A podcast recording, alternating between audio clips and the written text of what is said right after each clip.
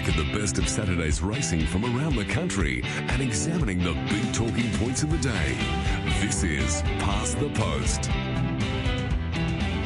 Good morning, everyone. Welcome to Past the Post. It is Sunday, the 20th of June. We've passed the post at Ipswich yesterday, as did around 15,000 other people. And uh, I remember when I used to go to the races as a kid when it was called Bundamba, my late mum used to say, this can be a graveyard for punters. well, you can put me in the dead, buried, and cremated Oh, category no. today. It was an absolute blackout for me at the races. Sorry but you tip well.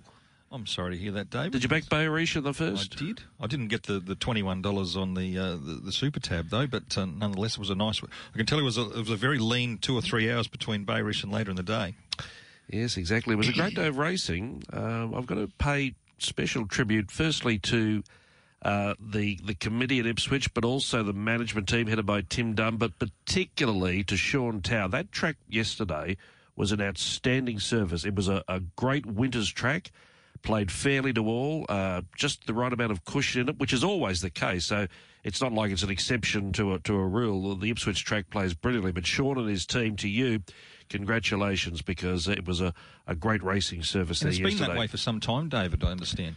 Yeah, it's been a, it's been a, a great success story. They they revamped it, remodeled it, and it came back in April of last year. So it's been what you know just uh, just over twelve months, 12, 13, 15 months, and it's played really really well. But it was a good day of racing. There were busy finishes. They were competitive racing, and as we said, uh, a huge crowd, which we expected. Let's get right into it straight away from the get go. We'll go to the main feature, the Tab Ipswich Cup, and it was a good betting race, a really good betting race. In the end, the best back were in good health, and so you win. The cup field comes up to the turn. 400 left to Rada. In good health, reached the lead. Inverloch is gone. Straight on the seat, Happy Go Plucky. Humboldt Currents had every chance. Coming between the pair. Then Maid of All, Flasher, So You Win. And Traduce and Lure Me in right down the outside. In good health is gone. Happy Go Plucky reached the lead. So You Win given its cue on the outside. They're followed then by Flasher getting out. Look at Flasher bursting home. So You Win. Happy Go Plucky won't give in. Happy Go Plucky. Courageous. Happy Go Plucky won the cup. Beat So You Win. Photo third. Flasher or Maid of Ore. Then came Traduce Lure Me in Humboldt Current. Followed by Victory 8. Pick a Plum. In good health drop right out. Then Jamira Triangle and Inverloch last over the line. Happy Go Plucky, a deserved winner. He's been around the ridges um, for quite some time. Yesterday, a listed victory for him. His trainer, John Gilmore, and his rider, Steph Thornton, who's our first guest this morning on Past the Post. Steph, congratulations. Thank you very much. What about um, this horse? Uh, I think, am I right in saying it was your first ride on him yesterday? Yes, it was my first ride on him. You drew a wide barrier, and I noticed calling the race the first time around, you deliberately sort of kept a wide path. Was, was your plan just to try and go forward and, and then find a spot up near the lead? Yeah, it was. Sometimes when you draw, I find when I draw a wide gate, especially in a staying race, it it can be easier to stay that bit wider and mm. just figure out where you're going to end up. I thought on paper the field would really string along with Inverloch and in good health, so I was kind of counting on that factor that I'd be able to slot in somewhere handy, and it worked out well. And I think by staying wide, it, it keeps your horse in their own little world and in their own rhythm without sort of bustling them to be somewhere. So um, it was definitely the plan, and it worked out for us. Yeah, it certainly did work out. Did, were you surprised at how quickly the leaders came back to you? They were gone a fair way out. Yeah, I was actually, especially in good health. I thought he would sort of take me a, a long way, but I was left to my own devices at the top of the straight. But thankfully, my bloke, is, he's as honest as the day is long, and um, once he felt them coming, he really dug deep. That's what I said in the broadcast. Courageous because they came at him left, right, and centre, but he wouldn't give in. But I suppose when we look back at it, and he wasn't, he certainly wasn't uh, no hope in the race, but big weight drop. He carried 60 the other day down to 54, dropping six kilos. It means a lot in a staying race. It sure does, and that was the biggest thing I thought with the factor with So You Win, um, Chris Waller's runner. We sort of gave it weight the other day, but um, back to 54 yesterday, knowing he'd run out the trip, he was always going to put himself into a handy spot. It was just whether we could overcome the wide gate. And coming back to that 54 kilos, it, it goes a long way and it can often be overlooked. It must be nice, Steph, to pick up a feature at the end of the carnival. I noticed in, in your, your comments yesterday, it's, it's tough going, isn't it, for, for jockeys through the carnival where, where, where interstate raiders sort of come here and, and they sort of pick up the, the bulk of the good rides. So to, to land a feature at the end is obviously quite satisfying. Yeah, no, it is. It's great. I mean, it's it is what makes the carnival having all your, your southern jockeys and trainers and, and horses coming up. But it can make it tough for those that are that are based up here. But I've been lucky. I've still ridden every day through the carnival and had some great opportunities and some great winners as well, albeit long shots. So great to get a winner for John Gilmore yesterday, especially, and his son Corey, who I know does a great job. And um, yeah, that was my second listed winner as well. So it was a fantastic day all round. Steph, I'm glad you mentioned John Gilmore, and I've got to say, I've been in racing a long time. We've never crossed paths, but he seemed very emotional after the win. He spoke really well, didn't he? Yeah, no, he did. He spoke fantastically. I, I watched his interview last night, and it was great for him. That's actually the first time when I've ridden for him that he's been at the races. Mm. So I might have to tell him to come a bit more often. He might be the lucky charm. So yeah. that was great. Yeah, I think he's had a few health issues earlier in the year. Of course, he had some success with Sea Raider as well, but always been a, a trainer, been there for, for quite some time. Only had a few in work, but it was great to see him win that race with Happy Go Plucky. Tell me one thing. What is it with you and this desert man? You seem to click so well. I, I, I, see you knocked me out on Wednesday there at Big Odds. yeah, I did. Um, his nickname's Bossy, and that's because he likes to be the boss of everything. And I think that might be why we get along. I, I let him do his own thing and leave him to tell me what the plan is. So he's um, he's a great old horse. That was great for Kel. He owns him, and um, it was a pleasure to be able to get back on him you've had a pretty good week, Steph. You went down to Ballina on Monday for a double there, so it's been been a fruitful week. Tell me, um, it had been a dirty old day for, for Ben Thompson up until the last two races. He hadn't had a lot of. So did you did you spur him on to those success in those last two races?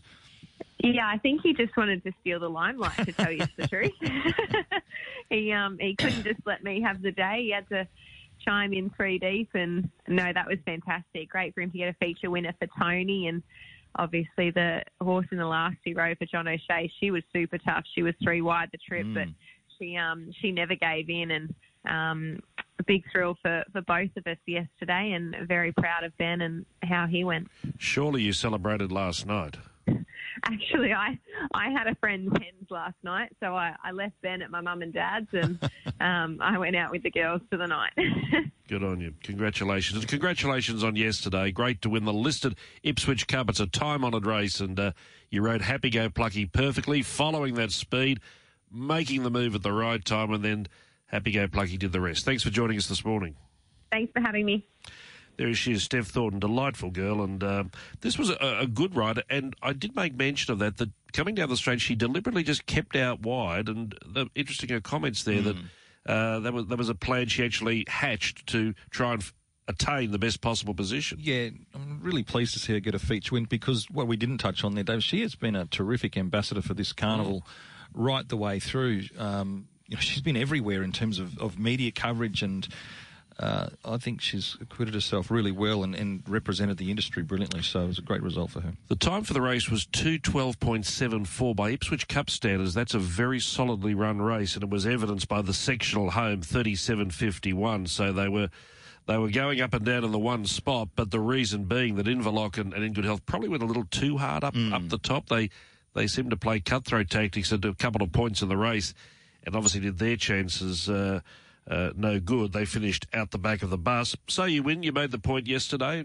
Probably spot on. 58 kilos, hard to win a it's cup a with tough, a big weight. It's a tough gig to do it, but by gee, he's been terrifically consistent, that horse, the whole way through. He's picking up money every time he goes to the races. Flasher was good in third. Uh, Maid of Or and Lure Me In was solid. Humboldt Current stood up and was counted yesterday. Not. Had the right run and was heavily back too. Uh, I forgot to mention yeah. he was about eight dollars into to four dollars at one stage, yeah, but he, he had his chance. Punters were off the mark there. In good health was a, a pretty good go in the end, but um, mm. you were out of out of play a long way from home, David. A little too keen, but twenty one dollars. Happy go plucky. I might try and catch up with John Gilmore tomorrow morning on press room, see how we go. But great to see him win the the listed Ipswich Cup. The other main feature, of course, is the Premier Sprint Race, the Eyeliner. Let's go to the replay, and Axe was heavily backed and found the lead. Axe trying to do it all the way, and he looks to be doing it well. Leads from Splendor on the grass, really discreet, pulled out wide. Then came Mashani Hustler, stitches off the bit. Amish Boy steadily making ground between runners, but still about five or six off Axe and Axe. Went for home, he bounded away at the 200 metres. He went two, three lengths clear from Splendor on the grass, really discreet. Amish Boy getting out, but it's all over. Axe in front, no good thing now, stopping. Really discreet, charging, and Snitch right down the outside. Snitch burst home, got up, won the eyeliner. Beat either Axe or wrong or Amish Boy. That race changed complexion dramatically.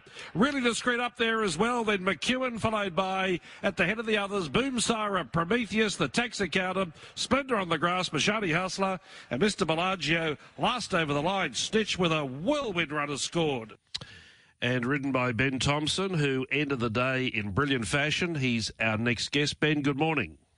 Good morning, David. Well, um, calling the race there, Axe looked, looked home and hose when he kicked away at the top of the straight. What did you think at that point? I thought he was too, to be honest. Um, my guy had a beautiful run in transit, aided from a good draw, and with no weight, it um, things sort of panned out as well as I could have hoped. He he balanced up nice, and I, I thought I was gonna like have the better really discreet, which I straightened up on the back of. But I'll be honest, it wasn't until probably halfway down the straight um, he just sort of I guess if they found a new set of heels and and let rip and um, yeah, I guess another another 50 metres 100 metres, he probably comes away. So really, really good win and um, great to ride a feature winner for the Gollan Stable. He did just take that little time to balance up, didn't he? Because as David said in his call, the, the leader got away. Once he did balance up, that last 100 metres was really good. Absolutely, Nathan. It felt sort of as felt as much as it as much as like it looked. So it um, he did sort of let's say at the 150 really sort of find his groove and and um, just relish a bit of space. The only thing sort of Tony said, obviously, we, we drew low, and um, he, two years ago in the eyeliner, he, he drew barrier one that day. But there wasn't as much pace in the race as there looked to be yesterday. But uh, he sort of got out got out sort of halfway up the straight, and um, then was doing his best work through the line. So he said, "I just said that when um, it's time to go, and if things eventuate, we just look to get some room if we can." And thankfully we were, and he done the rest for me. Take us through a jockey's frame of mind. Nathan dobbed you in before. He said you were having a dirty day before the last two races. So you've gone home uh, with, a, with a wet sail, as they say, riding the last two winners. But when things either don't go right or you just miss out on a photo finish, d- does your frame of mind play heavily on you during the day, with you at least? It it can, but I think like that obviously you just sort of once once the the race has happened, like I'll, watch the replay once or twice, and then it's, it's pretty much done. They just have to forget about it and move on to the next. And somebody that I've admired and watched a lot of, I think, sort of brilliant for that's Glen Boss. I got to work obviously closely with him um, in Singapore when I was there, and uh, just sort of see the way that, that he operates. He's so cool, calm, and he could have no luck on one from a wide draw, and um, you know, perhaps be a good thing beaten he comes out like nothing's happened and just backs himself. So I'd um my horse that ran well just without much like Peroni, she drew wide and obviously that was a very even race, race four. But if um the the winner Ryan Maloney Ryan Maloney rode drew barrier nine, I drew ten, and he was in my slipstream. I'd say reverse the barriers and we'd have reversed the results. Um, indispensable.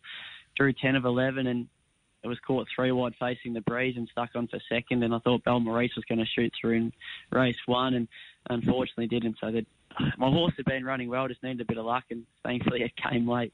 You got the luck in the last race to a certain extent. She was being swamped left, right, and centre, Lillamore, but the, the judge found a margin for you on the line. Did you give yourself a chance in the photo? Uh, I, well, to be honest, I thought that oh, like Craig Craig came to me on, in trepidations with momentum, and mm. I thought late, like my filly, she was tough as nails. She dug deep, and I thought that I may have had the better of Craig, but mm. I just wasn't sure about Michael Carl because he pretty much five strides past the post. Mm. He um, was a, almost a length in front, so sort of hard to say how close he got. But um, tell you what, I'll be honest, I've watched the replay a few times, and I get nervous each time I do. So um, she was yeah so tough. I drew, uh, she drew middle of the field at a barrier six, and the only sort of um, instructions John O'Shea gave, gave, me was not to ride her too cute. She's not a sit and sprint horse, and um, let her use her speed and, and find a nice groove on her. And I think not riding her cute. I took that to a whole new level. Sort of three wide facing the breeze, but she, I was in a spot early, like she came away nice and just got a little brush amongst runners, and in a hot speed race that it was, I went from sort of losing half a length to it being a length, and um, I just sort of wanted to ride her. I I had a chance. I could have came back a length and a half and followed Fleet Dove, but I thought it's riding against their pattern and the only instructions John gave me. So I ran the risk of sort of sliding forward and blending across. And as I went to, Blazing Miss went to the fence, which prevented me from getting in. Um, I just backed her and relaxed on her, found a nice groove, and she was very tough.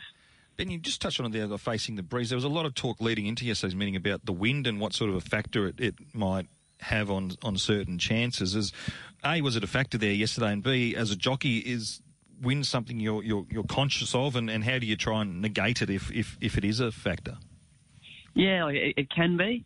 Um, it's I think more so. I find it obviously there's, there's, I guess there's no rule I think specific rule to it, but I find it more of a factor on a bigger track mm-hmm. when you're facing the breeze for longer. But a small, tight turning track like um, Ipswich is, the the breeze it's it's sort of hitting you from different directions throughout. So um, let's say that that breeze yesterday, I think it would have been more of a factor at a track like Caloundra or mm-hmm. Eagle Farm than it was at uh, than it was at Ipswich.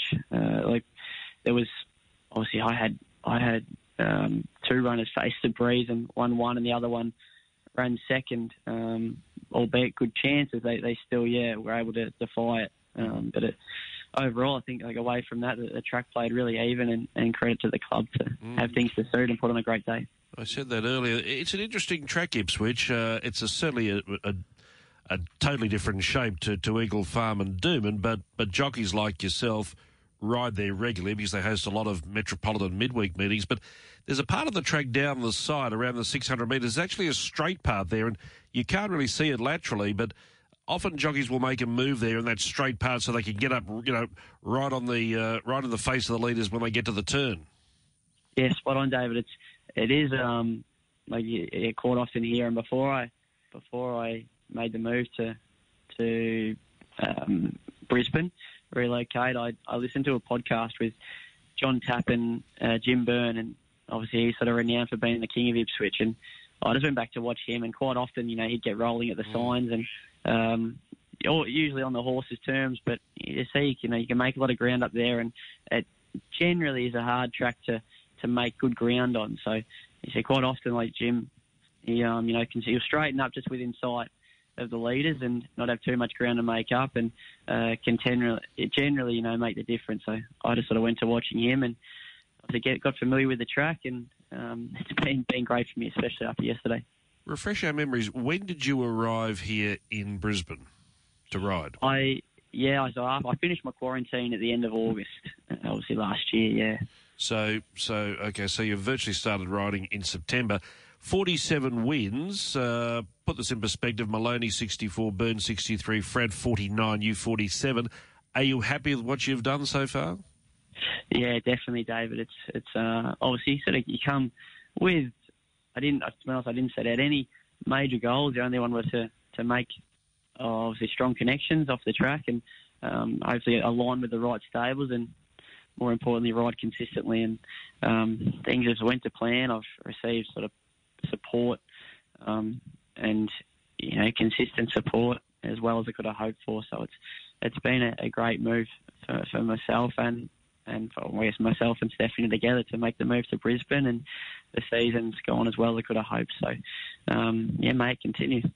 The statistics tell us that you're the most in-demand jockey as far as rides are concerned uh, here in in the metropolitan area, and um, uh, apart from the 47 winners, you've ridden a host of seconds, thirds, and fourths. So the trainers and the owners want you on, and um, you've, you've, had a good day yesterday, and you've had a, a, good time since being here. Long may it continue, and, and thanks for joining us this morning.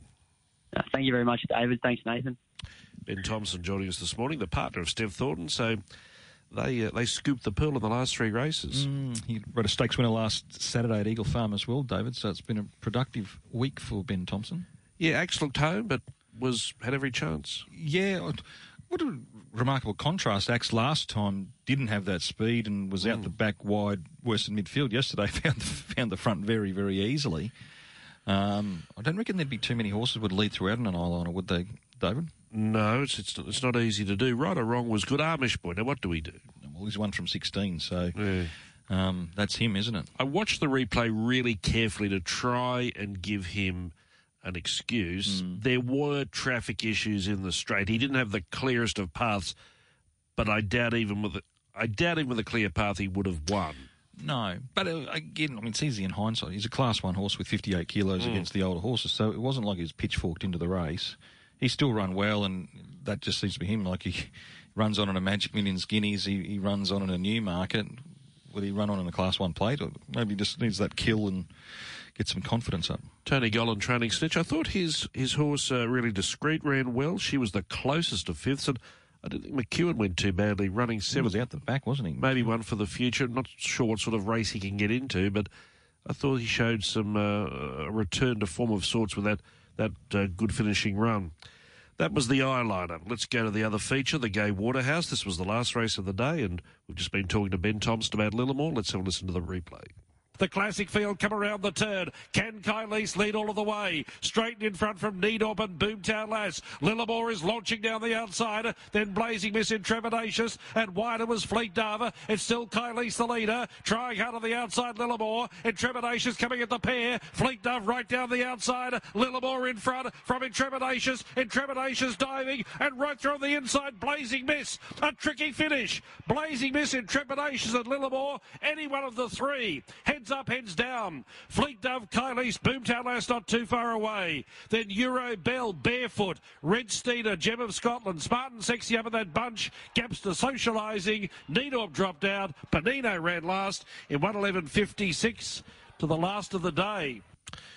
Yes, it was a desperately close finish. Lillamore got the bob in. Ben Thompson riding from Intrepidatious and Blazing Miss. And as Ben said, Blazing Miss was in front one straight after the line. Fleet Dove, the closest of fourths. John O'Shea trains Lillamore, and he's been kind enough to join us this morning. John, congratulations. Nice, nice uh, horse, Lillamore. Yeah, no, she's got a good record and uh, she didn't have the best of runs yesterday, but was able to get the job done. John, she's been able to build a, a nice record. You just picked your way through the grades. Was this a stakes race you had picked out some time ago? Yeah, no, it's, um, I just felt the circumference of Ipswich would suit and um, just a nice uh, progression after she was um, pretty good winning at Randwick first up. So, um, you know, when she trained on nicely, it's a race we've had on our radar for a while. Love horses with good strike rate. She's now won seven from 17, and she's only light into the prep. As you mentioned, she won at, at Randwick and then won yesterday. Where do you head now? Well, should be very hard to place um, at this time of year. So we'll just get her home, see how she pulls up, and probably inclined just to give her a little break, and then you may come back into the early part of the Sydney or uh, Sydney Spring, where you know traditionally the track's got a little bit of fire out of them. And, uh, she might be able to pick up or be competitive in similar grade races. You, you touched on it early. She was tough as nails there yesterday. The way she had to face the breeze and, and kept coming and fend them off when they were coming left, right, and centre. Yeah, no, she. Uh, lucky we had her nice and fit. 'cause She wanted to do plenty of work. But, but you'd, you'd also be heartened by that performance because we know she can be a, a fast horse who can lead no races. But yesterday, uh, no favours afforded, three wide exposed and tough. So that would probably be one of her best wins so far. Oh, that was probably a career-defining moment, really. Um, albeit she was wide, she's actually a mare that likes to sort of gallop on a bit, and you know, riding acute's probably not the answer. With her, she likes to, she doesn't sort of, sort of goes the same speed, you know. So Ben actually did a good job to keep her rolling along, and um, that's the right way. To, when she was sort of a bit slow away and probably ended up, you know, a pair further back than we would have anticipated, just meant that he had to sort of try and keep her rolling, and he did a very good job to do that. So another significant, uh, just changing, take another significant moment in the lost and running story during the week. Yeah, uh, you know, he's got his Everest slot, and um, so it just allows us opportunity to be a little patient with him and, and take our time in terms of preparation. We don't have to stress too much about getting a spot, and you know, um, we're really happy, you know, for the horse and the ownership group to, to join up with Tab. So um, that's an exciting time, really. Watching from afar, John, the, whole Everest picture is, is a fascinating thing. What's it like on the inside? Do you have to be sort of part salesman in a way to sort of pitch your horses horse to people, or how from where you sit? What's it like? I was well, I was out my first crack at it, and I just sort of spoke to a few people that had done it before. Um, I mean, obviously the basis, you know, the which you start negotiations that are somewhere around 50-50, and then, Mm. you know, beyond that, it's you know how much they want your horse and how much you're willing to sort of, you know, go to the line in terms of negotiations. So, uh, with regard to lost and running, I, I was more inclined to just get a very standard deal with the view that I wanted to do business with Tab and I wanted to have a slot early in his piece. Whether, um, you know, the Everest may come just a little bit sooner in his career in terms of this preparation, but as we've seen with horses like Classic Legend, they, they've had a run in it, they season up and then they come back the next year and they, they when they really can win it. So, um, but it's it's the right program for him, it's the right track for him, and uh, so you know, as a result, we were keen to secure some sort of opportunity to run in the race. Take us through that path again that will lead towards the Everest. I had just to go conventionally through the shorts, the Premier, and then into the Everest. And fortnightly racing really suits him, and racing at Randwick really suits him. So, you know, it's, it's really a you know standard thing for him, and he gets to race on his home track. He doesn't mind a bit of wet ground if it comes. So it's a really easy program for him. We look forward to following that that story. But uh, as far as yesterday's concerned, good work with Lillamore. She's uh, a mare with a good strike rate, and um, she's done well. Thanks for your time, John. Uh, it was a pleasure to speak to you, and uh, have a good weekend. eh? John O'Shea joining us this morning, trainer of Lillamore. As we said, got the bob in. Intrepidatious. Lee Freeman's first run up this time around. I think he just would have, missed out. He, he would have sort of sized up trying to get off on a, on a winning note, but now she's gone enormous and done all, all but one. But um, I think it's hard to take anything away from the winner, given what we've documented this morning, David. I wish Blazing Mister got blocked for a run, and Fleet Dove would have run third then. I mean, honestly. Well, that would have been a nice way to finish a dirty day for you, wouldn't it? Got out to 23. 20 to 1 pop running Got fourth for you. got to- each way. Got to twenty-three dollars on the on the tote at one stage. To Be a nice race for her next time, around the 6 to 4 mark, probably. Yeah. But typical of these races, and we've seen this right through the carnival, uh, big fields, wide betting races, or fairly wide betting races, and busy finishes. It shows there's not a lot between these. That's what I wanted to ask you this morning. You go to Ipswich and you know you're going to have busy finishes all day. So, uh, like the Eyeliner for years was a, a, a race where you just throw a blanket over the Mm. first five or six in a. Is it a. You're, you're probably closer at Ipswich than you are at other venues, David, but is it a Well, tricky one? Well, we're we're we're lower uh, as far as height is concerned. We're closer to the track, but we're past the winning post. Mm-hmm. Whereas at Eagle Farm and Doomben, particularly with me at Doomben, we're well before the winning post. But at Ipswich, and there's a, a an angle. It's very hard to line up, and and people who go to sit in the in the members stand where we broadcast from. Will often think the inside's won, Yes. but it's an optical illusion. So you've really got to bring the outside horse up. The thing is this, and this is what I try to explain to people sometimes when they'll have a go at you about a photo. What you're seeing, uh, listeners, is the camera is right on the line. So, Yes. so they're, they're, they're right on the line. Yeah. We're after the line. So I we did see not know thing. how you do it at Doomben. Like you're at the 50 metre point. Like half the time you're having a guess, aren't you? Well, I've got a little television there now, but for ages I didn't put one in. But I've got a little little television unless it gets or if it's going to get close. But uh, I was curious to know that whether you, you switch to a television at Doomben to, to try and get a better idea. if I think it's going to be a close finish. But that doesn't it doesn't help your rhythm when you're switching from live to, to TV. But Is it a true story that because Alan Thomas had moved from there at Doomben to ride on the judges line, but, but Wayne Wilson didn't want to give up that beautiful uh, broadcasting spot up there? yeah, well, I think that's right. But Alan, Alan, in the, and I think and I'm not not speaking on Alan's behalf, but but Alan made the move because he was sick of the angle. He was actually Yeah. further down than Yeah. Wayne. And uh, so he, he was, I think we're about 30 metres before the post, but he was about 40.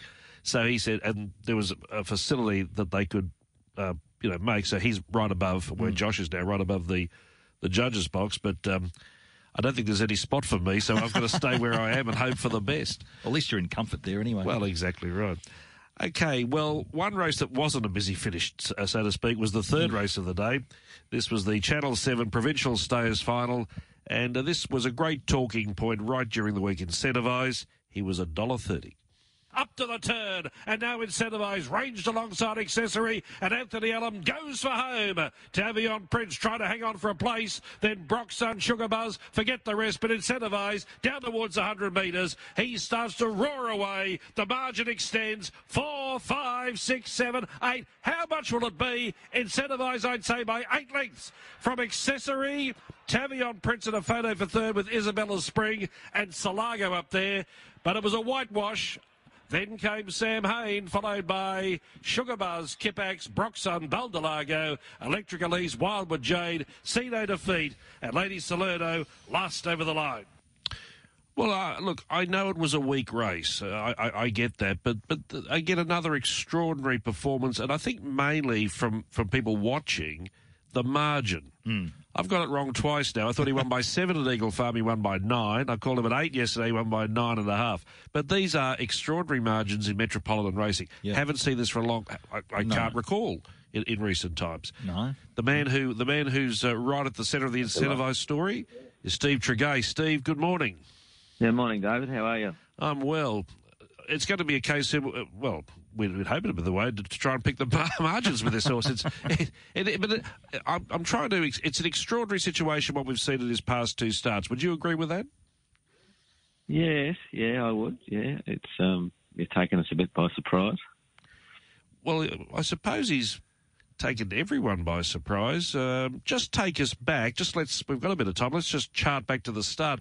Did this horse always show you ability? No, the only thing he did do uh, was he did win a 900 metre jump out um, at one stage. Uh, after then, he was shin sore a couple of times, and he's always been very uh, immature sort of a horse. Even though he's had a bit of height about him, he, he's really only just developing into his frame now. So it's a question of um, how much more he develops uh, after a break, I guess, as to how you know far he'll go.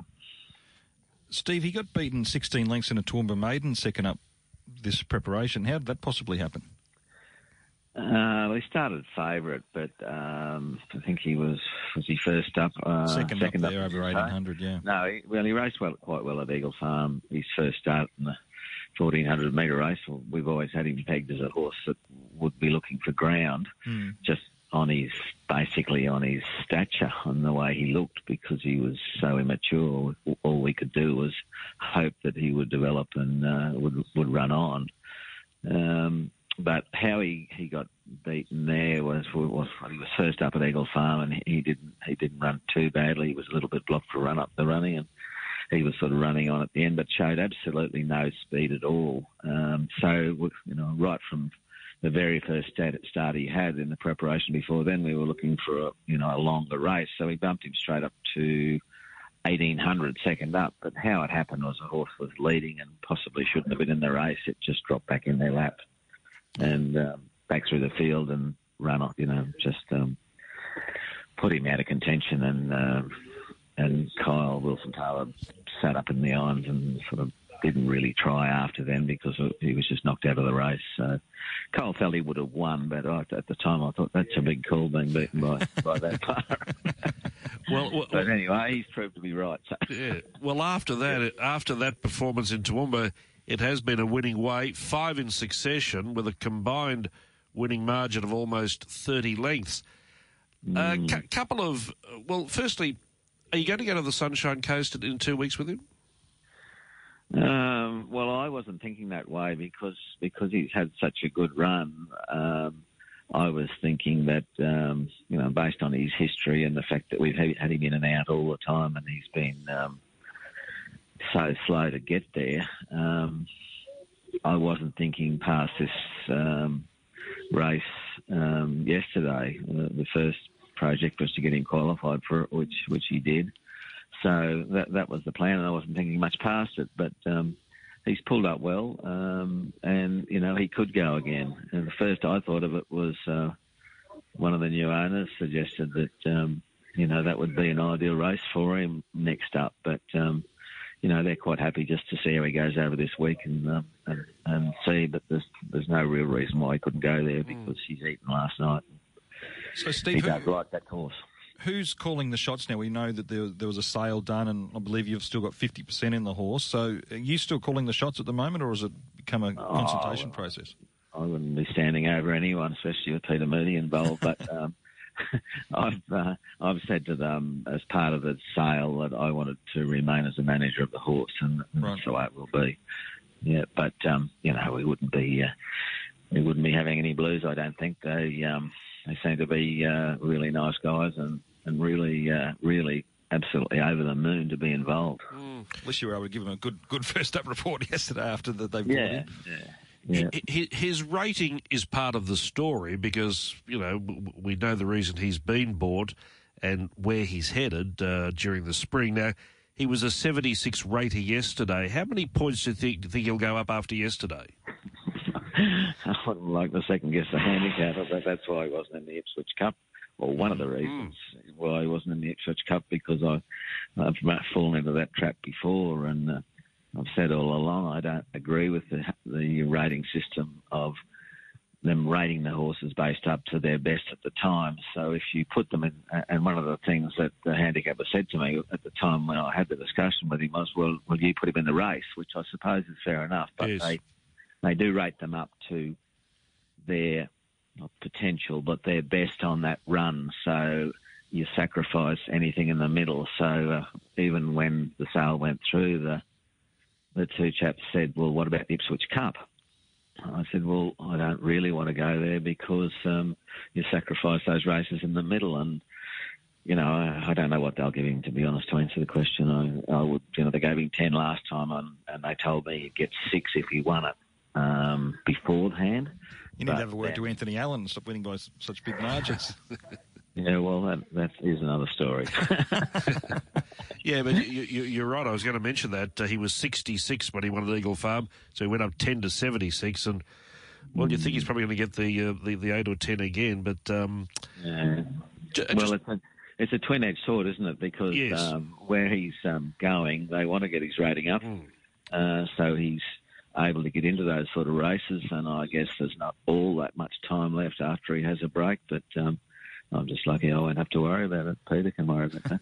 I just want to ask you a question. He's by Shamus Award out of the, a mare, Miss Argyle. Tell us a bit about her, the, the, the brood mare.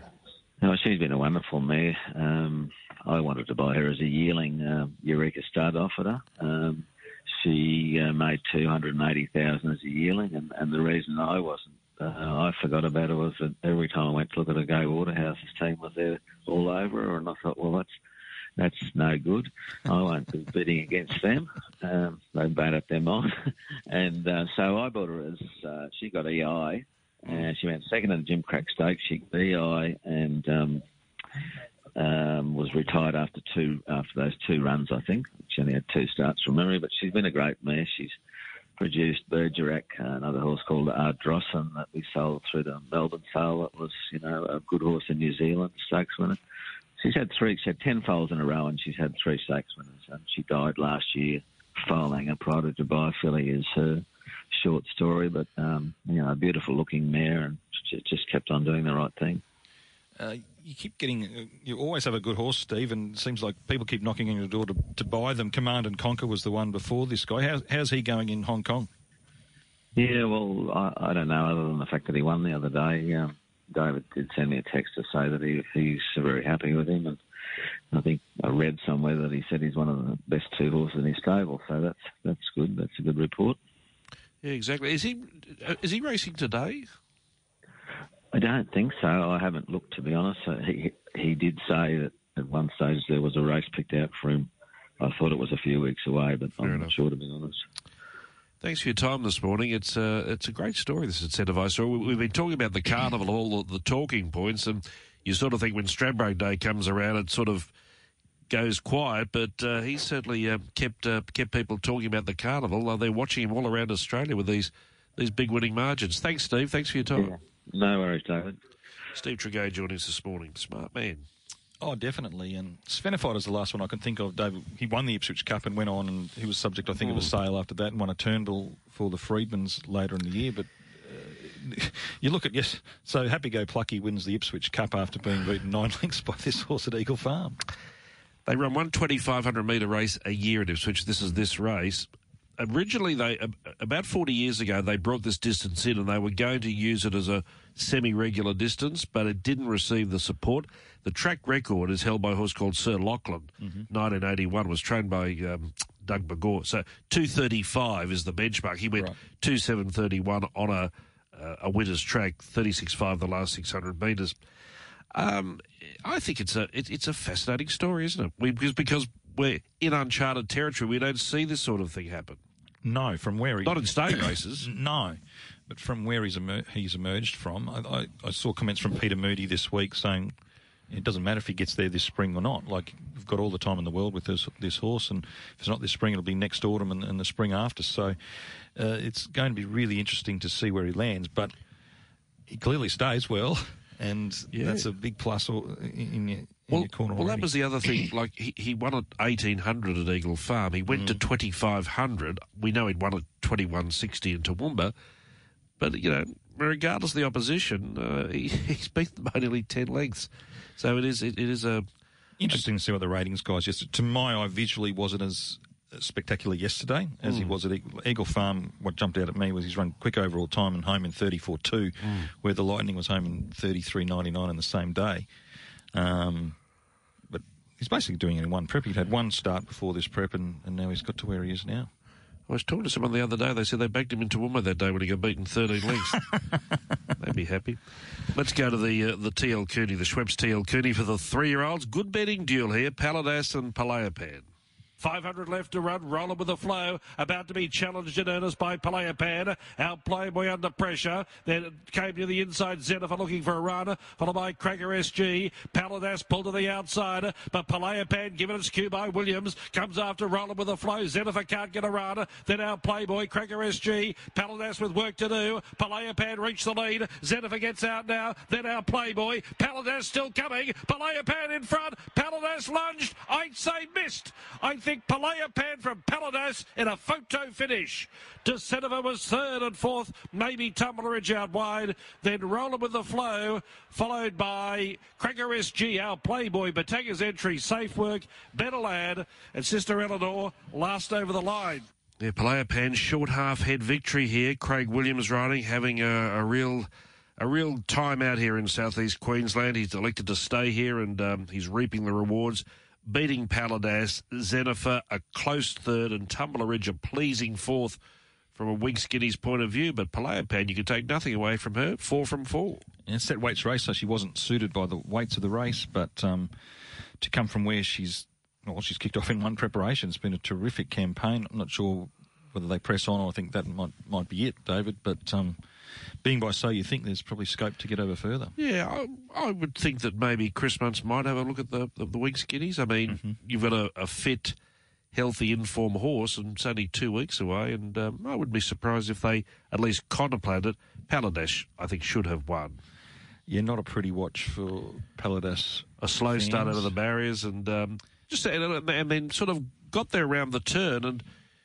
Seemed to run his race in patches in the straight, but I think the start was it was extremely costly. Yeah, well, he'd drawn he'd drawn to be a lot closer yesterday, hadn't he? And that that Mm. counted against him. And Zenifer can be considered a little unlucky because was blocked for a run at a vital stage. She was first up into that race Mm-hmm. yesterday, so I imagine on her home track she'll go to that Giddies in two Yeah, where the time. 1600 second up's going to be a tough ask, but she's a really classy filly, and her form says that. She just edged out by you know, at her last up before the spell.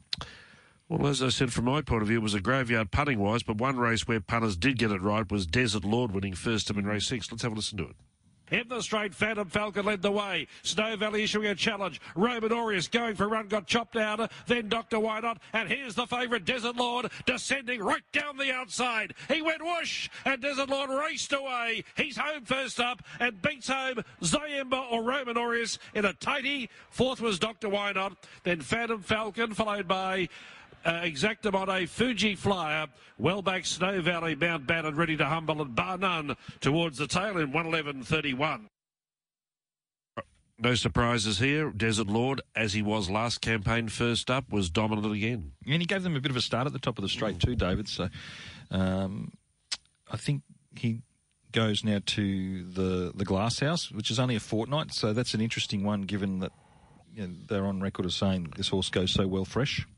Roman Aureus is in for a good campaign. He didn't have a lot of luck in the straight. Ziemba was good first up in third. Dr. Why Not Honest in fourth. There are replays. Other races, we spoke about Bayerish winning the first. You got all the money there. Prospectus won the second. So Craig Williams uh, rode a double yesterday. Double and beaten a pimple on uh, Intrepidatious. Mm. And Prospectus given a, a, good run. Indispensable, I thought, was the hard luck story. A victim of a wide gate, as, as Ben Thompson pointed out, sat wide. And look at the fourth horse, slow hands. Watch out for him. Rockhampton Cup. Yes. That's where I'd be uh, sending him. Oh, really? I don't know what connections. advi- advising connections, are you? Well, I'd like to think they'd listen, but let's see if they do it or not. I'd say the Rocky Cup's a nice race, a mile on the big track. I think Kelly Sweet has got that one penciled in for sure. And uh, in the fourth race, uh, Owen Glue, who trains at Lismore, at Wits End. Well, you don't often see Ryan Maloney on a long shot, but this was the case here. Got up to beat Peroni and Triple Arrow. It was a most unfortunate watch, that one. You yes, you're on Peroni. Did you expect it to be up as handy as it was? No, but I, I take my hat off to him. I thought he was proactive, got to a good spot. She had a chance, and the you know the winner had 59 and gunned her down. So no excuses. Well, there it was. That was Ipswich yesterday, a Cup Day uh, run and won. Congratulations to the club. Next week, of course, we're back to Eagle Farm for the Tats Tiara amongst several other feature Yeah, races. some interesting races there. An 1800 metre two-year-old race. It'll be interesting to see how that one stacks up. There's an, well a, a staying race for mares now as well in there. So that will be interesting. But the Tiara is just going to be a, a ripping good race, and the barrier draw for that will be held in the city on Wednesday morning, David, and also the Battle of the Bush. Yes, and, uh, and and Ben Hall will be calling the, Battle of the Bush for the all uh, all networks next you Saturday. take a pay cut on those days? We only call eight of the nine. No, no, I don't. Far from it. um, yeah, that's that's good good news for Ben. And yeah, interesting that mares race twenty one hundred. I'll be hmm. interested to see what the response to it is. It, sh- it sure will be interesting. I think it replaced the old Tats Miles. It's gone from a hmm. listed 1600 metre race to a listed staying race for mares. Let's have a listen to a couple of replays from the south before we round things out this morning, and we'll go to the McKell Cup, the listed race at Rose Hill.